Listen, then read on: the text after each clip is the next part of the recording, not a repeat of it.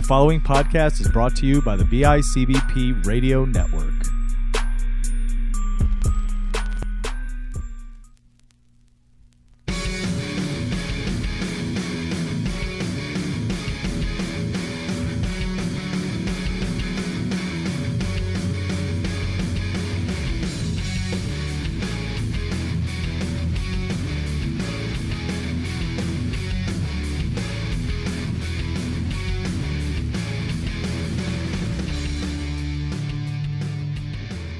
Divers, welcome back to another episode of Vinyl Divers. I am your host, Anthony Mullen.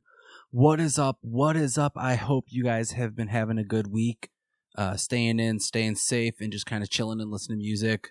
You know, I know I have been, if I haven't been working, I've been home, been watching some comedies, been doing some podcasting, doing some self care, I've been doing some painting, listening to a lot of music. Uh, the other day, worked from home, and I actually had the record player on in the background, which was really cool. You know, kind of taking little breaks in between, throwing on some vinyl and actually spinning it. Uh, I know I listened to Zeppelin too, listened to some Donaher, threw some Tropidelic on, listen to listen to a little Paramore, uh, had some Keep Flying playing. Um, I was looking for the Pink Floyd. I think I brought it to the uh, to the studio. May have to bring it home to listen to it later. Who knows? But anyway, guys, welcome back. I have another two track take for you all. Uh, you know, this is something a little bit different that we started to do. a little something different that I started to do with a good recommendation to help sort out if an album is worth dump- jumping into. As you guys heard, Big Moon Ritual was a nice success of a two track take. I'm jumping into that soon. And in preparation of that, I wanted to get another album lined up to see, you know, whether or not it should be worth going uh full full into as a review. So Chris has another recommendation for me, and it is the band Band of Skulls. Never heard of them. The album is Baby Darling Doll Face Honey. The first track is Light of the Morning.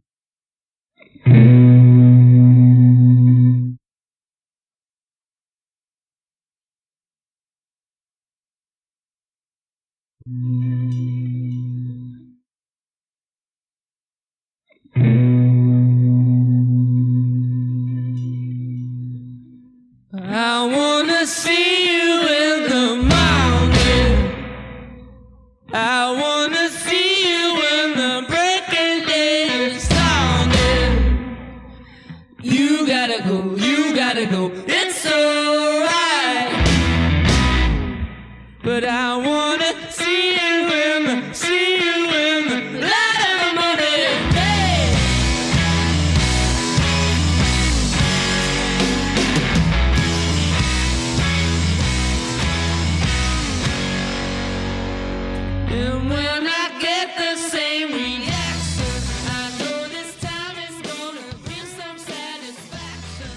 So, Light of the Morning. Instantly, I start listening to this. I didn't know if this is maybe some old, early, early Led Zeppelin, some early something 70s, uh, 70s classic rock. Because honestly, I thought like possibly this was, I think it was the Yardbirds. I thought this was a Yardbirds uh, song that, no, I just never heard of. Uh, never listened to a lot of them. Didn't know if this was that something like that. And then, no, I, I, I don't know. I really like this song. I'm getting a nice 70s vibe from it. I really like the vocals. Has got this kind of bluesy-ish, uh, kind of soulfulness. But this guitar, the the drums are nice, heavy, nice. Uh, feels like a nice kit set. And I actually wrote down some notes for what my first impressions were on it, and said that I really really was digging how the lead vo- uh, the lead guitar was matching the vocals as it was going to. As you guys just heard, and I'm gonna say I really dig that there's this change up that dun dun dun dun kind of thing that happens. I know I just butchered that probably, but that whole uh change up, it's like this slow rubber band hook, and it just kind of like rebounds you back into it, and it's catchy, and I like it. Um, see, uh, yeah, I, I really like this first song. Uh, Light of the Morning. It's really cool. Never heard of these guys, this band. Uh, I, I really, I really dig it. If I got this on a CD and I picked this up, I don't know, I'm thinking for five bucks or so. This right here alone, I'm not disappointed. If this was a 45 and this was uh, side A and this is a song I got, I liked it. All right, this is you're catching me enough on this. I can I can get into this. I'm gonna turn it around. I'm gonna see what's on the flip side. And when I flip it around, we get the second song, which is Death by Diamonds and Pearls.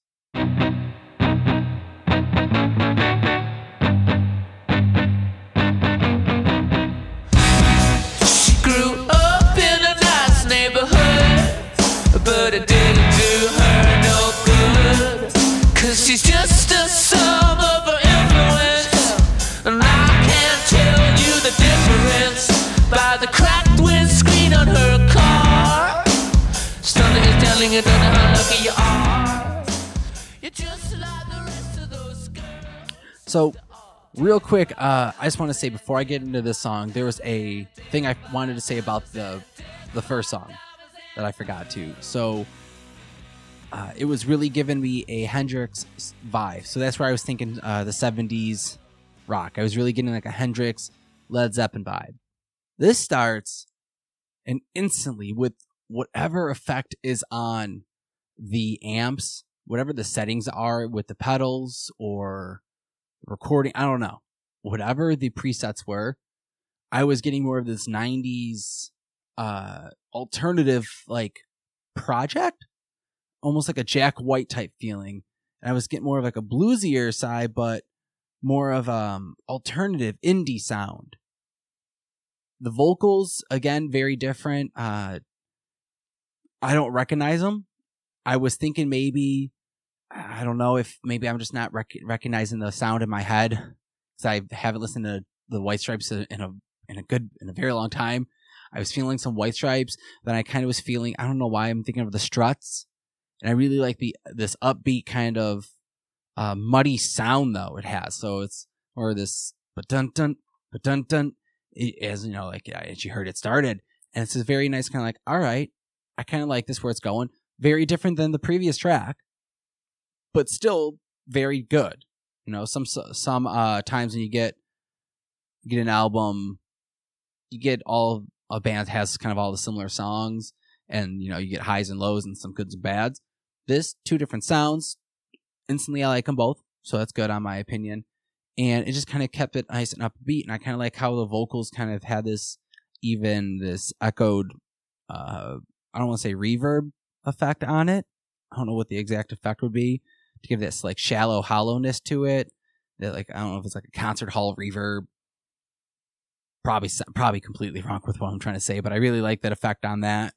Uh, fan of this, uh, "Death by Diamonds and Pearls." I have the notes for this. It's uh, so it's a very different song than the first. It has a very muddy guitar sound, which again has this kind of this bluesiness almost.